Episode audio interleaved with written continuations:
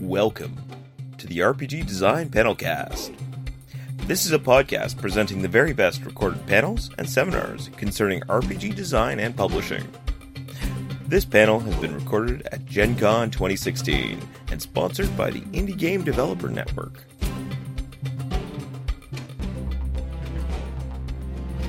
Episode 94 Different Voices, Diverse RPGs. Recorded at Gen Con 2016. Presented by Jason Pitt and Shoshana Kessock.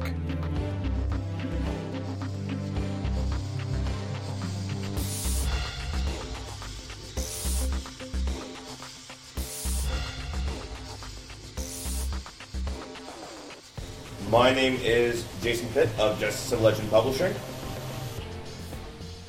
This is My name is Shoshana Kessock. I'm uh, one half of Phoenix Outlaw Productions. I'm also a staff writer for JWP, uh, which is John Wick Presents. I write for Seventh Sea. Um, and I also publish independently uh, LARPs and tabletop games. Uh, so I do a bunch of different stuff. Um, Uh, and this is, uh, to the best of my knowledge, Diverse Voices. Uh, if it's not, you're in the wrong place. No, so, uh, so this panel is specifically um, addressing um, wide variety of different uh, role-playing games that uh, come from diverse creators, or, and or speak to um, diverse and inclusive subject matter. we were hoping to have at least one more person. Yeah, yeah. She might be here. Hopefully, Uh, we're not sure. Um, so, I guess I'm just like, why don't we start with talking about why this is important? I guess. Uh, Yeah. If you don't mind, I'll.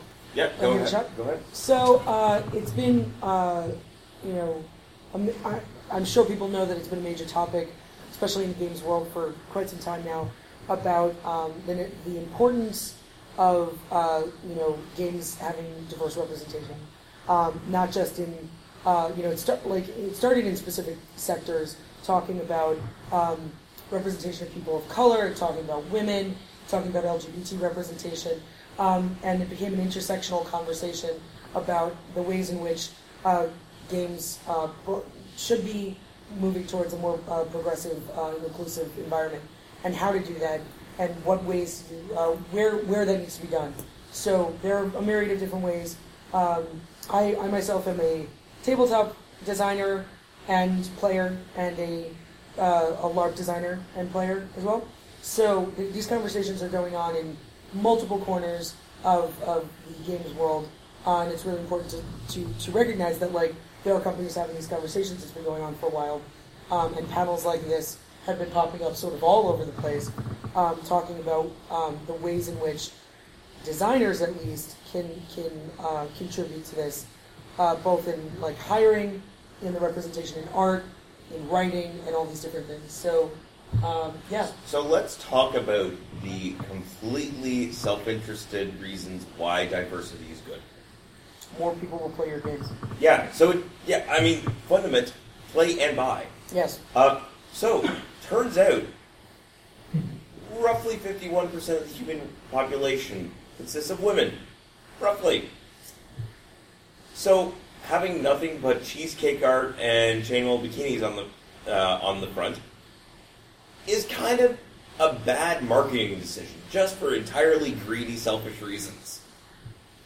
Um, by contrast, having games that are intentionally designed to be inclusive of people who are not uh, into the chainmail bikini uh, acquisition. Quite frankly, there's a lot of competition in the chainmail bikini market, and there's a, a, a less competition in the uh, diverse games market right now. So, I mean, that that's the smart marketing move. I mean, even stepping back for a second, like, to talk about it, like, from the from the very baseline, um, it is a misnomer that the only audience that has ever been for games is straight hetero cis white dudes. Like, Yeah. that is a misnomer. seriously. there have been uh, LGBT people, people of color.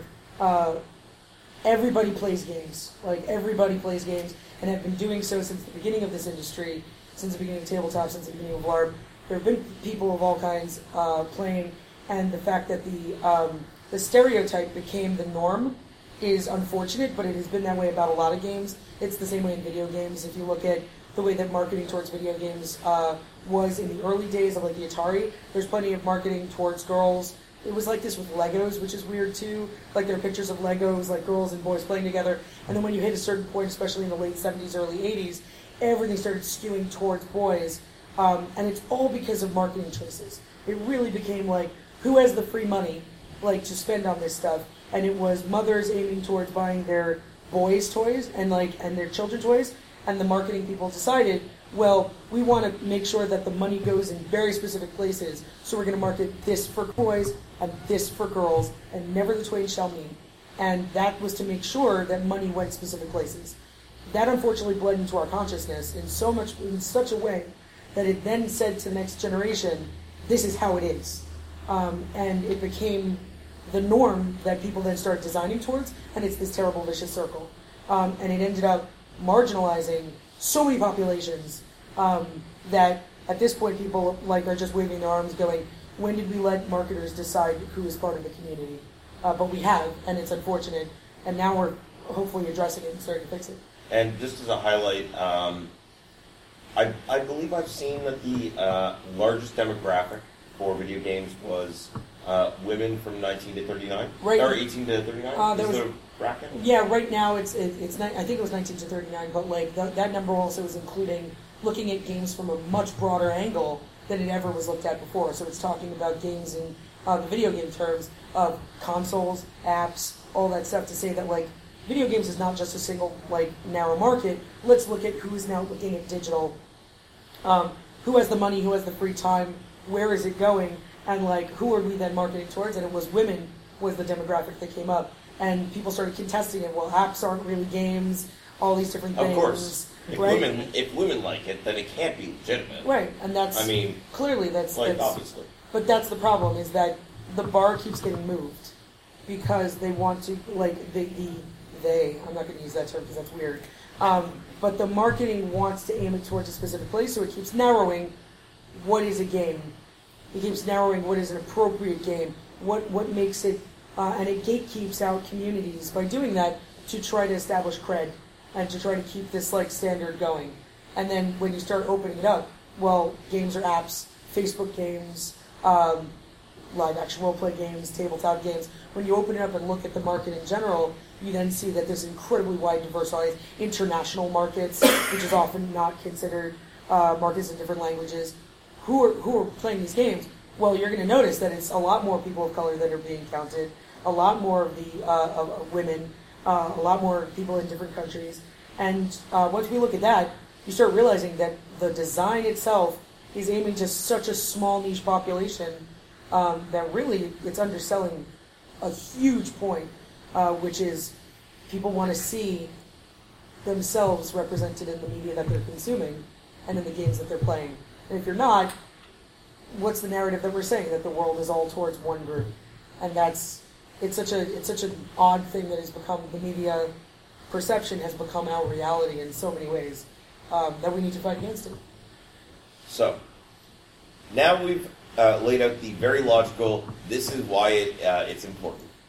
I mean, we, we're all here because we all un- understand this is important, best of my knowledge. So, what are some games that have done a really good job that we really need to highlight? Oh, jeez. Well, I know we're drowning in them. Yeah, well, I mean, it's actually funny that I'm, I'm joking, but like it's true. Actually, in the last few years, there's been such a wonderful push since like I've been doing this about like professionally about eight years now. I've been gaming since I was 12, um, but you know I've been sort of LARP designing since I was about 10 years now, and then professionally eight years as a tabletop designer. Um, the shift is dramatic. The shift has been incredible in certain corners of the industry. Uh, especially, I will highlight the, the story games community as sort of like saying a lot of people saying, "Well, we're not seeing the representation we want.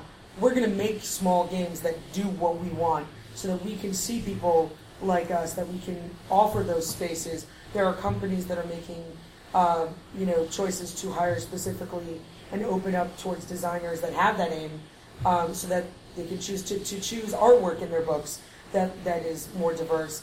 Um, I'll speak very highly of uh, Seventh Sea, not just because I work there, but like if you go and see the core book It has some of the most diverse art that you're going to see anywhere, um, and it pissed off a lot of people it, right off the bat. There's Good. there's two um, there's two gay couples in the book kissing right off the bat. Like here, page 120 this, 150 this, it's right there. Um, the cover has a woman and a man on it. There's more women in action roles. There's uh, people of all different colors. The book specifically says, I don't care if this is the 16th century. Uh, it's not. It's not the 16th century the way that you see it in, in the uh, very whitewashed histories. It's very intentionally designed that way, and people get mad. But this is this is the choice that was made, and it's a wonderful direction. Uh, 5e had a lot more uh, artistic representation as well. Like if you're looking at books, this is the direction artists are being asked to go, um, and it's phenomenal when people can pick up a book and say, "This is me. I'm I I look like this. I'm here." Uh, so from a visual perspective alone, there's huge. Um, Fate Core is one of the great books that did it. If you look at all the Fate Core books, the art is like that, but not just the art. The settings that are being put out for Fate, um, Apocalypse games, uh, Yeah, yeah. Monsterhearts. Oh yeah, like, oh yeah, just sit yeah. yeah, we're we're drowning in really good ones. Um, so like I'm gonna specifically reinforce the Seventh Sea because this is a really big deal oh yeah, because it's a 1.3 million dollar Kickstarter, which is I believe the biggest it broke the record. playing. Yeah, Yep, it, broke the record. Um, The first print run is like twenty thousand bucks. 20,000 copies. Yeah, something like that. And there's some of the dealers room if you want to take a look at it. Yes, we Um, recommend doing so. Uh, Um, but uh, I want to specifically uh, call out Marissa Kelly, who Yeah. did the art direction for Fantastic. that, who just released uh, her own project for the first time um, yeah. Epilion, which is a game about baby dragons, uh, the best. where dragons are magic and friendship is magic. Everything is magic. Just go play this game. It's at the uh, IGDN booth. And if you Um, want to see a lot of like like Mer- uh, Epilion is a really good example of like that story game uh, that I was talking about, like the story game experience, which is um, like people who are designers or people who then said, "I'm going to be a designer. I want to make a game that speaks to something that I care about." So you're seeing games that are coming from incredibly diverse places. Um, Avery Mcdaldno is one of my favorite designers uh, who creates a lot of games that are for queer experiences. Uh, Monsterhearts was, was a great a great example of that. Um, and Even better is something that you can get online. name- Dream Askew. Dream Askew. That's the one. Dream Askew is the. Gorgeous. it is, in my opinion, one of the best games that has been produced. It's Ever. a it's about a, a sort of a very dystopian future. If Uh, by dystopian future you mean current reality. yeah, I guess it's, it's, Like- it's weird. It's weird how you play it. It, it's yeah. it, it's a post-apocalyptic, be, and uh, the apocalypse is distributed in, in, unequally and hits marginalized communities first. Yeah, it's really hard to play and not make those connections. But yeah, it's uh, and it's there's there's a movement towards you know that that's been online, which is about like queering games and making uh, more games with not just representation. So this is this is important also. It's not just about the art, right? When you're designing games, it's also about mirroring the experiences of people, having stories coming from those communities uh, that you're talking about. So it's not just games that have women on the cover, but also uh, that you know what are women's roles in this game, whose stories are being told. Um, in the case of people of color, it's you know who are like where are the games set, where are they are, are they about just um, you know people of color whose stories are being put on top of the ones that we've already seen, or are they coming from places? So there's a game that I just heard about. God, you could probably tell me what it is about children in Nicaragua. What Oh, uh, that is Sign. sign? It is a it's a LARP uh, where you are all playing deaf children in Nicaragua uh, who are brought together to learn lip reading. Clearly, uh, yeah. So no, they created their own sign language, Yeah. Um, um, and they they had been isolated completely, and then they got together and in a room they made their own sign language, and this is based on a like a story that like like actually the actual. Nicaraguan sign language. Yeah. Um, there's some incredible games that are that are coming from these perspectives, and that's a, in, in large part because there are designers who are coming up who are who are from you know different communities who are saying we wanted to have our stories told. Um, so I come from an Orthodox Jewish background.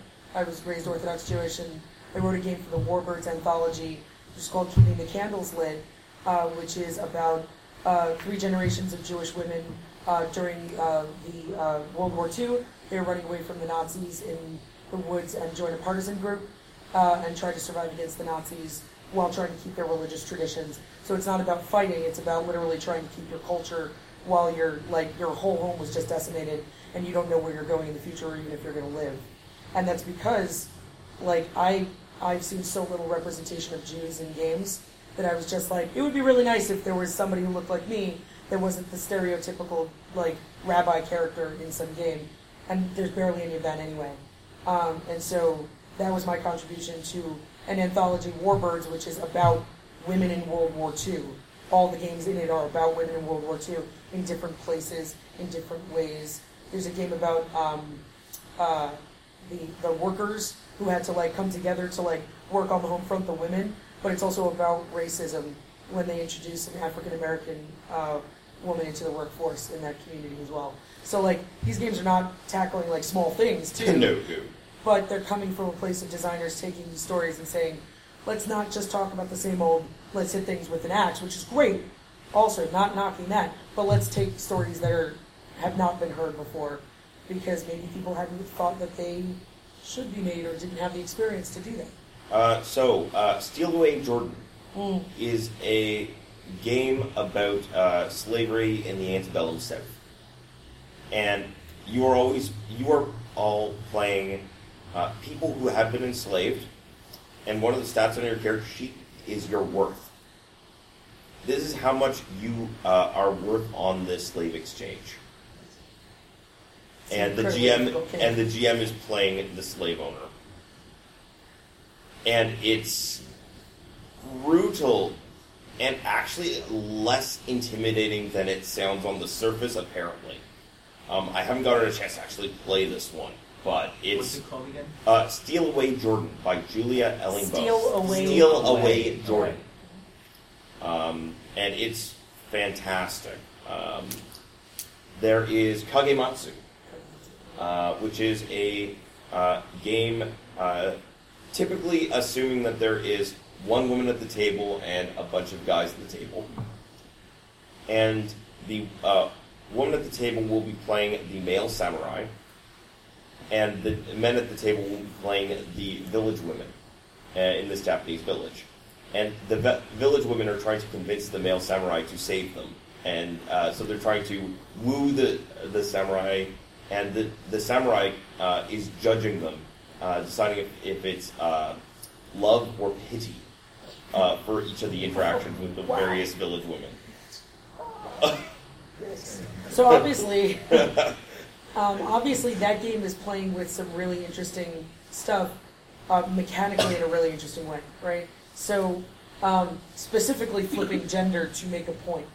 Um, so there are some games that are obviously like what I like to call slightly message games, where they're making a point by using mechanics and, and, and setting down like this this experience that you want people to have, uh, so that they start thinking outside of the box.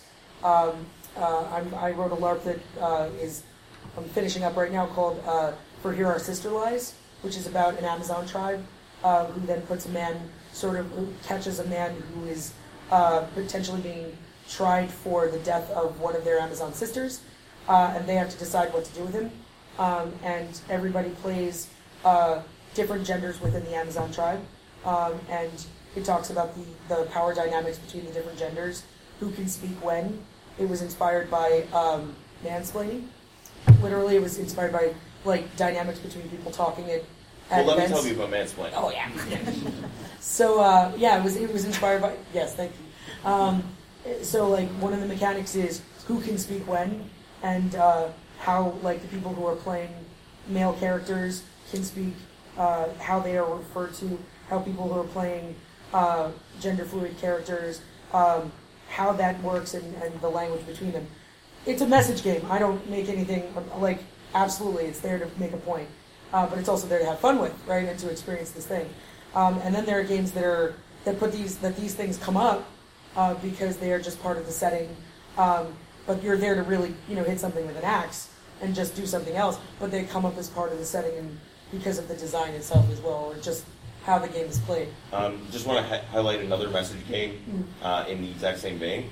Uh, Autonomy by Anna Kreider, Yeah. from Peach Pants Press, Yeah. which is uh, a game about um, a group of men uh, appealing to the all uh, women judicial uh, uh, council, asking for me- medi- the authority for medical autonomy to control their own medical decisions. Because we restrict this because men are are blah blah blah, uh, and it, it specifically has. Um, uh, the female characters training up all these microaggressions and talking over the men and uh, effectively doing all these uh, male coded behaviors that are harmful. And then the men having to, no, no, yep, you're going to be talked over. Yep, no, you're going to be ignored. Yep, no, you don't get to make decisions. Yep. and it's I mean like like I said that's like a uh, these are games that are obviously taking these mechanics and like there you Hey, go, you're paying it. attention now? Yeah. Got it. Um, but then there are games that have these implicit questions that you sort of have to tackle. One of my um, one of sort of the most difficult ones is transhumanist games uh, and talking about disability in in the, in the case of transhumanism, um, where a lot of games have to talk about like if you're not familiar, transhumanism is the idea of like we're going to include machines in our bodies to like change ourselves. And a lot of the questions that come up from you know the disability community is, well, are you erasing uh, disabled people from the future? Because does that mean that we have to change ourselves with machines to get better? It's one of those questions that's come up a lot when reading transhumanist fiction or playing these games. So, how do you then tackle representation of um, uh, disabled characters in the future, whether that be neuroatypical or physically disabled?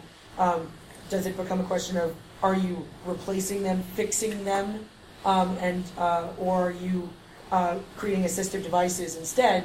Um, and that becomes a topic of conversation in these games, just because of the nature of people uh, wanting to exist in the future of these games, right? In these settings.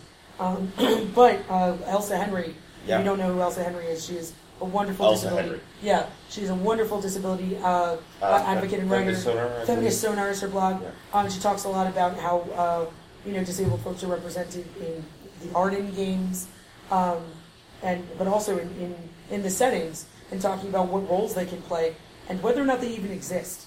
Like uh, because some people like um, just sort of get pushed to the wayside sometimes.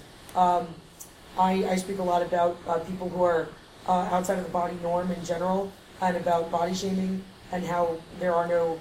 Let's let's be fair. There's very few representations of people who are uh, who are uh, fat in in games that are not uh, joking characters or evil or slovenly or these like negative things that you associate with body shaming. Uh, you generally don't see them as the heroes, uh, and it's a really important thing to look at. So like, there's it's not just talking about gender. Like, it's not hitting like all these. There are a myriad of intersectional things that we can look at um, that can be tackled uh, in a game. There is a, an incredibly difficult um, Nordic game, which I somewhat disagree with, uh, which is tackling the issue of how people who are overweight are treated, and it's literally called Fat Man Down, and it's about uh, a, a guy who, or a person who is uh, who is fat and how they are treated by their friends until the end of their lives.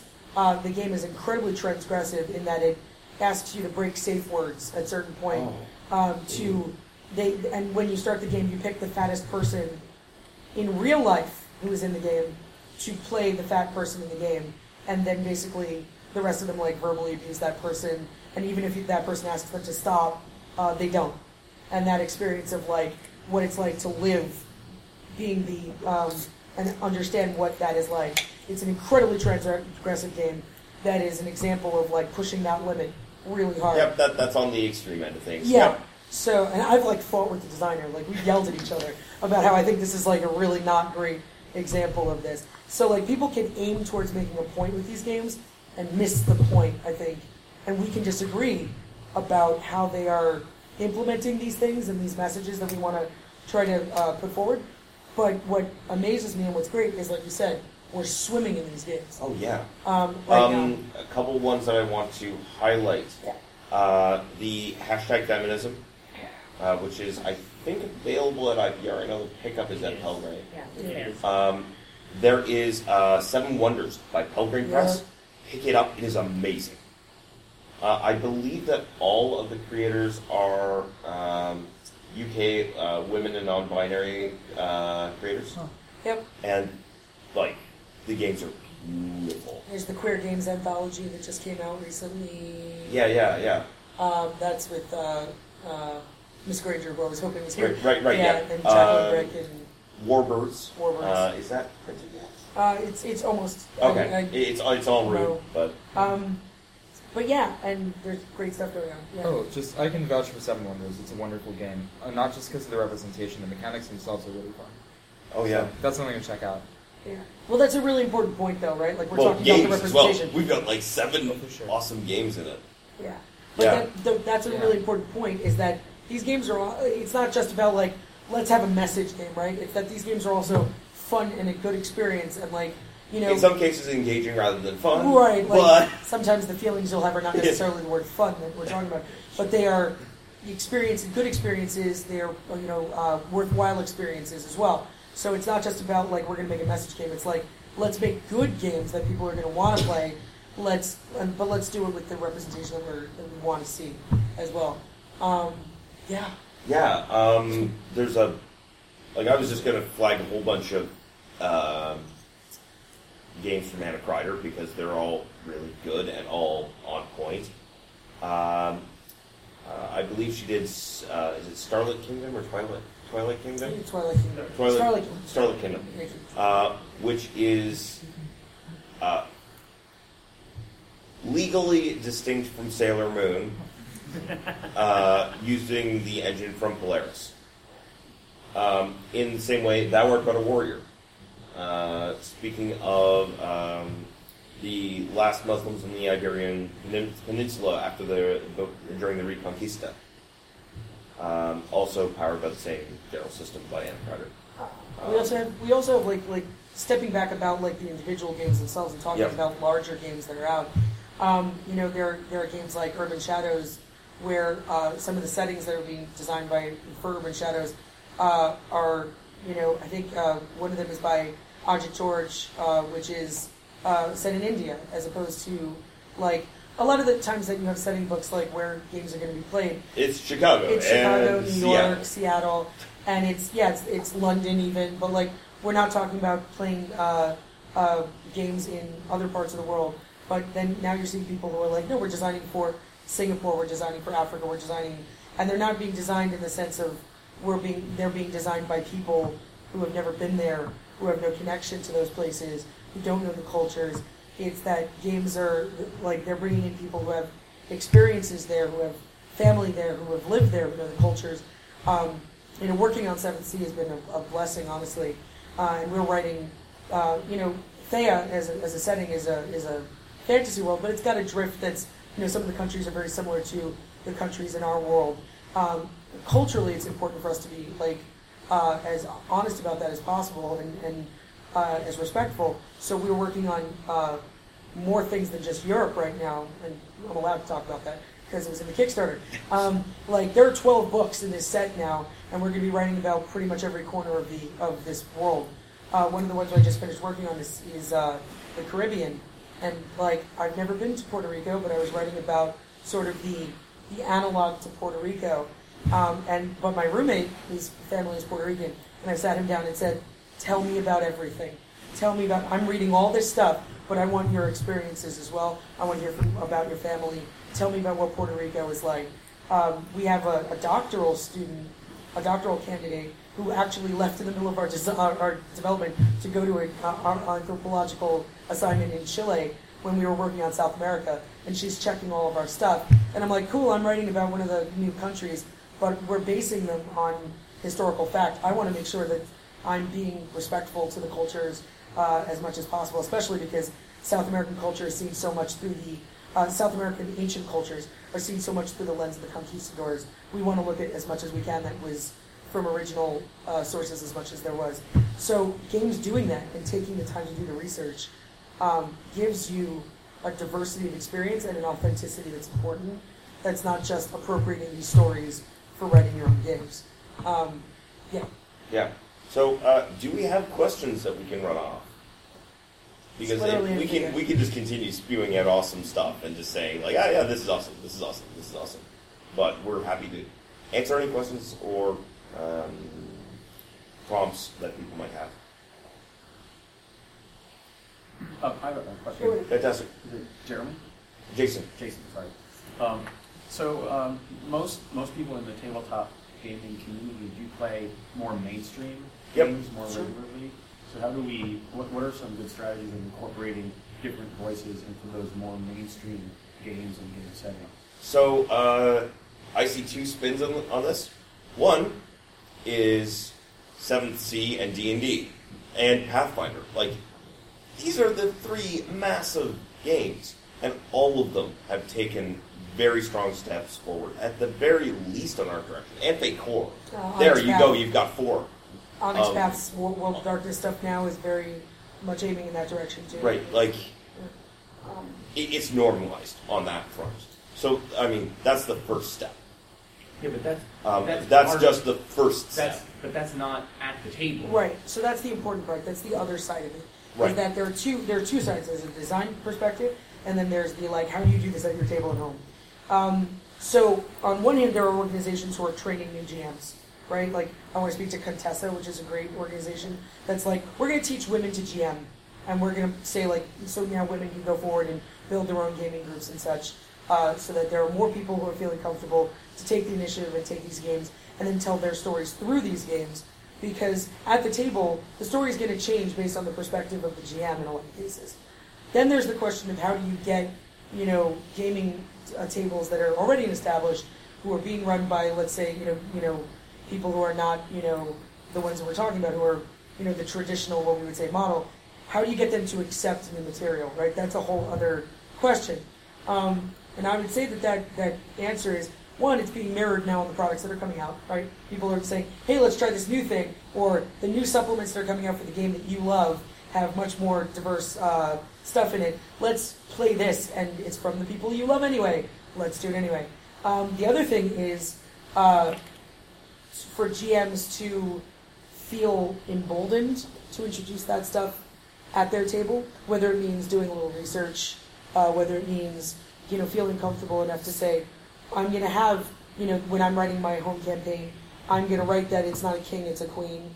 I'm going to write that like it's not a princess that you're going to rescue, it's a prince, or that there are gay couples, and just say this is how it is, and accept it that it's normalized at the table.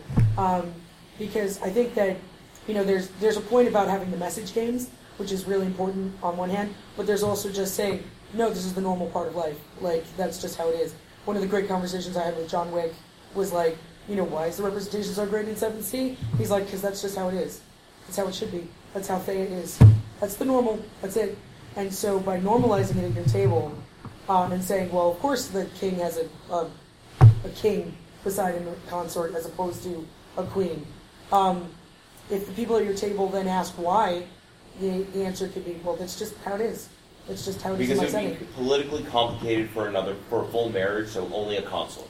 Well, I mean, well, th- no, I mean, this like- is the reason why it's only a consort, not another. Well, king. yeah, exactly. like, don't make like I, I feel like you never have to make excuses for why representation should be there because it is in the world, Yeah. right?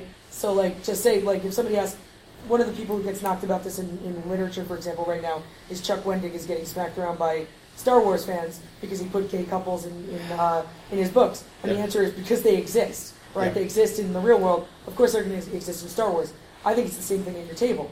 Just say, Okay. of course it's there because it is. Yep. So I Yeah. was going to say, the, so IDM, he's in my, where I used to. We finished our campaign, but the I didn't do representation, representational stuff, but I'm an international lawyer for my day job. Human rights stuff Sure. is really important to me. So we wove in like there was huge environmental law plots that were kind of Nice. woven in. Nice. We did.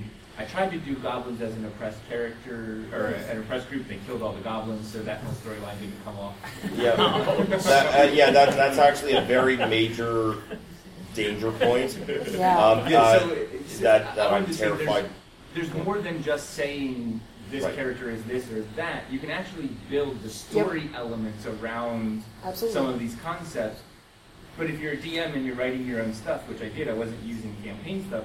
Be prepared that sometimes those self-destruct and you have to move on. And my favorite part about that is too, and, and I'm going to pop over here in a second, um, is, um, if that's okay. Yeah, yeah. Sorry. Yes. Uh, is um, have consequences for them self-destructing, right? Like, if in the real world, if somebody went in and wiped out an indigenous population, um, there should be consequences for that, right? There should. So like, Yeah. if they if they decide to kill all the goblins, like now suddenly there's a you know a question about like the violation of sapient species, right? Like it's like uh, I just played in New World Magischola recently, which was uh, uh, a not Harry Potter, but uh, like a sort of Legally wand- distinct. le- legally distinct uh, um, thing that's like Harry Potter, um, where we went away to LARP for the weekend at like a college of, of you know.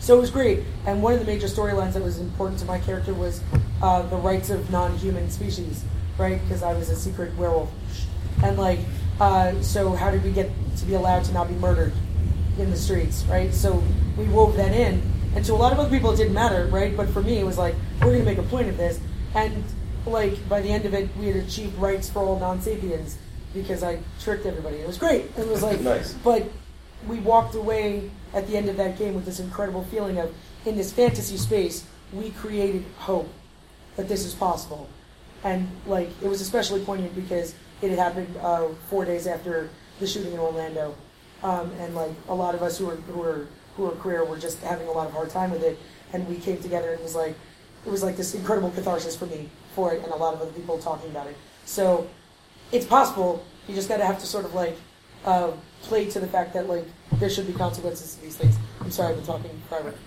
Um, it depends on, I think, how big of a statement you want to make what you're doing. Uh, if you want to just be more inclusive and get that in the minds of your players, the GM should say, I want a character like this, and it doesn't have to be front and center. It could be, if you're playing in a modern setting, just take a moment and say, you know, write up all your NPCs, and then write, wait, I'm gonna take Jason out, and I'm gonna put Javier in. Or I'm gonna add a few Ahmeds and Deschamps or whatever you want, just, just a, as much as a name, or even the title, depending on, uh, what you're doing, yeah, that makes a world. Nameless are super important. I make take very take a lot of care in preparing nameless for almost every game I produce for that specific reason. But to Um, also look at the power structure and the power dynamic Yeah. of where they are is important. So like you might accidentally like see like after you renamed a bunch of your NPCs like, well, all the Javiers and Ahmeds are like blue collar people. Why don't we make like the president of the company this person? Like and to look like to look at what you're then saying with the like you got to sort of like view it as uh, unconscious. Like I'm going to say this: unconscious bias occurs to all of us Yep. if we, if you say that it's not, you're probably not being honest with yourself. Is that we're all sort of pre-programmed with unconscious biases, um, and that's why when you're designing, and that means either as a GM or as a designer that's you know putting out books, stuff's going to creep in, uh, and you're like sometimes it takes a second look before you put it in front of other people. and numbers. Put Um, numbers beside things. Like, I have uh, seven women and 18 men. I didn't know this, Yeah. but I counted them and put numbers there. Yeah, start to look at what you're designing and try to recognize your, you know, your accidental biases. I had a game that I designed, which is uh, this is my like oh god story, but like I'm, I, you know, that game uh, I, I designed a game for Here Our Sister Lies, like I was talking about, which is uh, Amazon's, uh, and uh, one of the things I was toying with early on was representing uh, the different uh, uh, genders in the game by wearing certain colors, uh, either on masks or on armbands. And at one point, I said, "Oh, great! I'm going to put like I'm going to get white armbands and black armbands, and the men are going to play uh, are going to have the black armbands." And my friend came over and went, "You're going to make the uh, people who have less power wear black, huh?" I just went. and just stopped, and I'm like, so purple's a nice color, uh, purple and green and, and fuchsia and like other things. But like, there's like unconscious like accent, like it's not a conscious thing. It's not even. It's an arm, like it's a piece of clothing. I didn't even think of it as a color, but there's an implication. Um, cultural symbols, things that you don't even think of, and then somebody else will just point it out to you and be like, maybe not that. Um, having somebody else look at your work um, Super important. uh, because they'll have a different perspective than you, uh, is super, super important.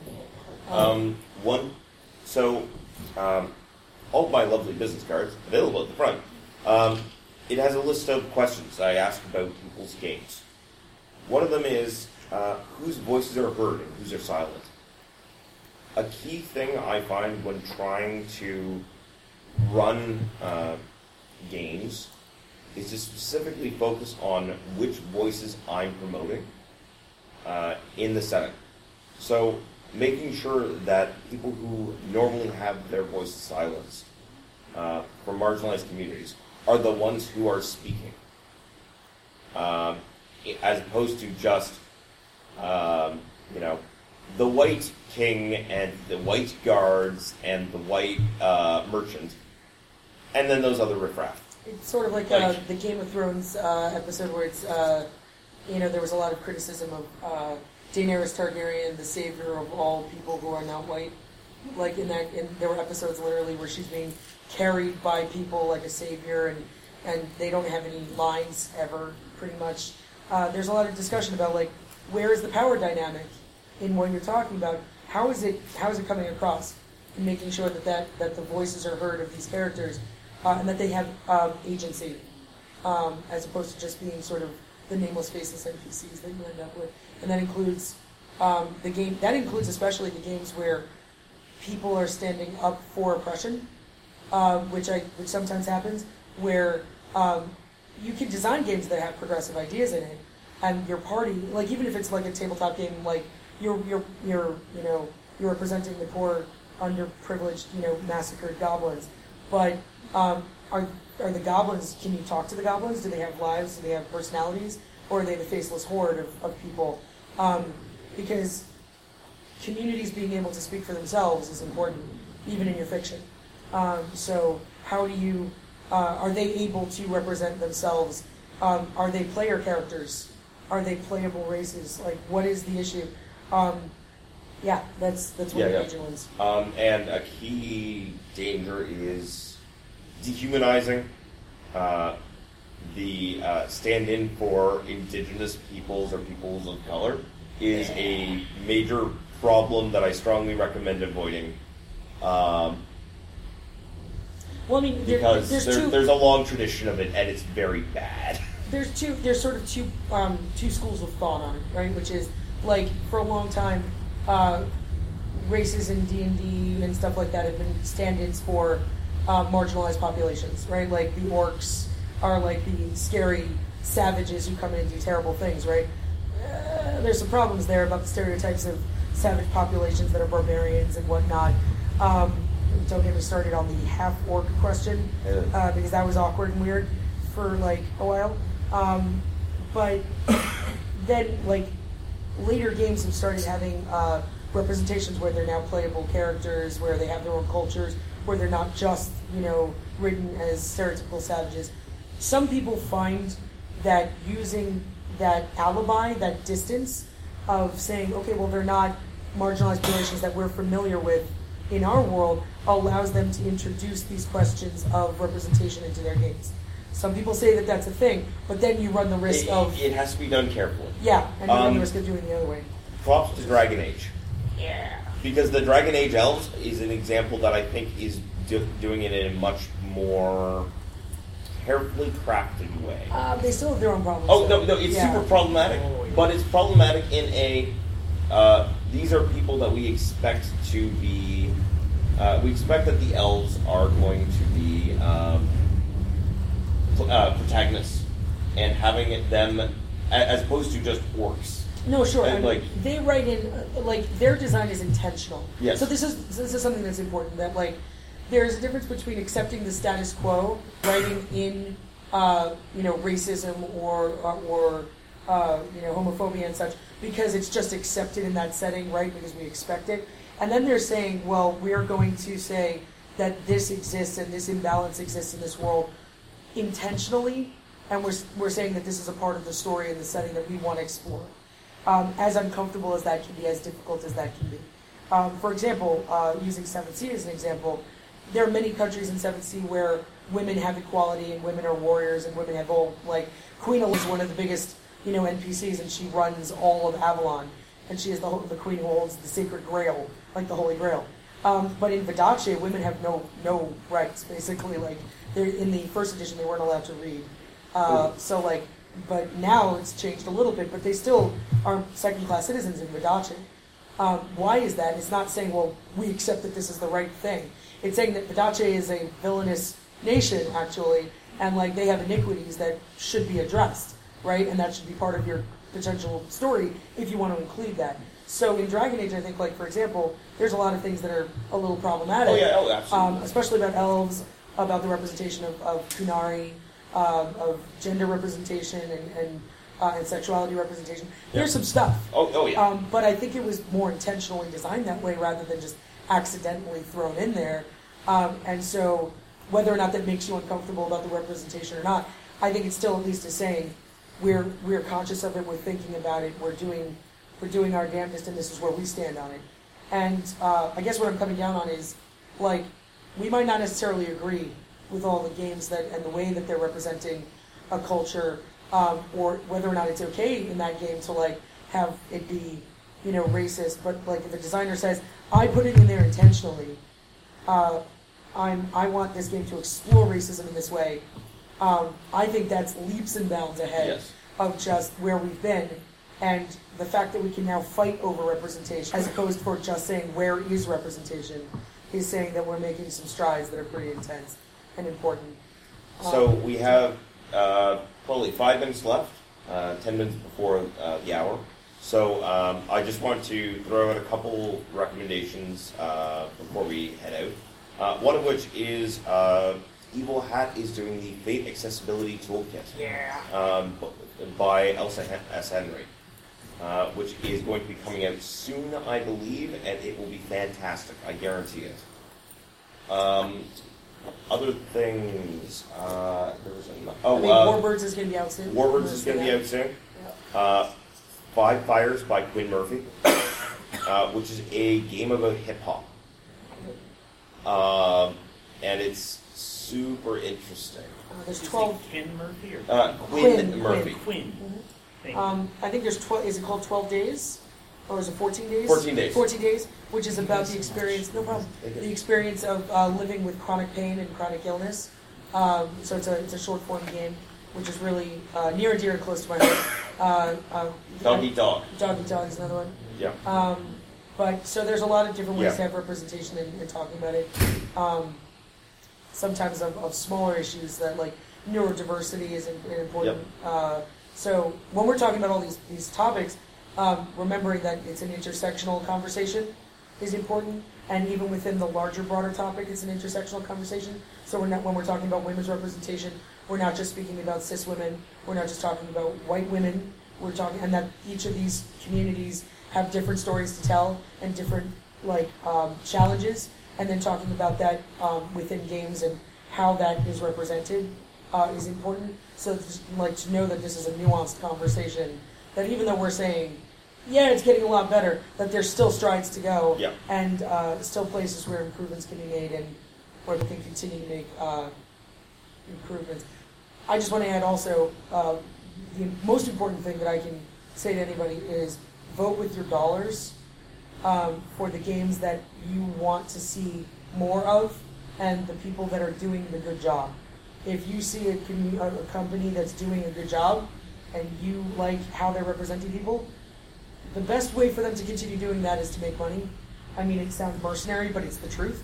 Um, if, if a company is doing great representation but can't sell their games, there's not going to be any more of them from that person, from that voice.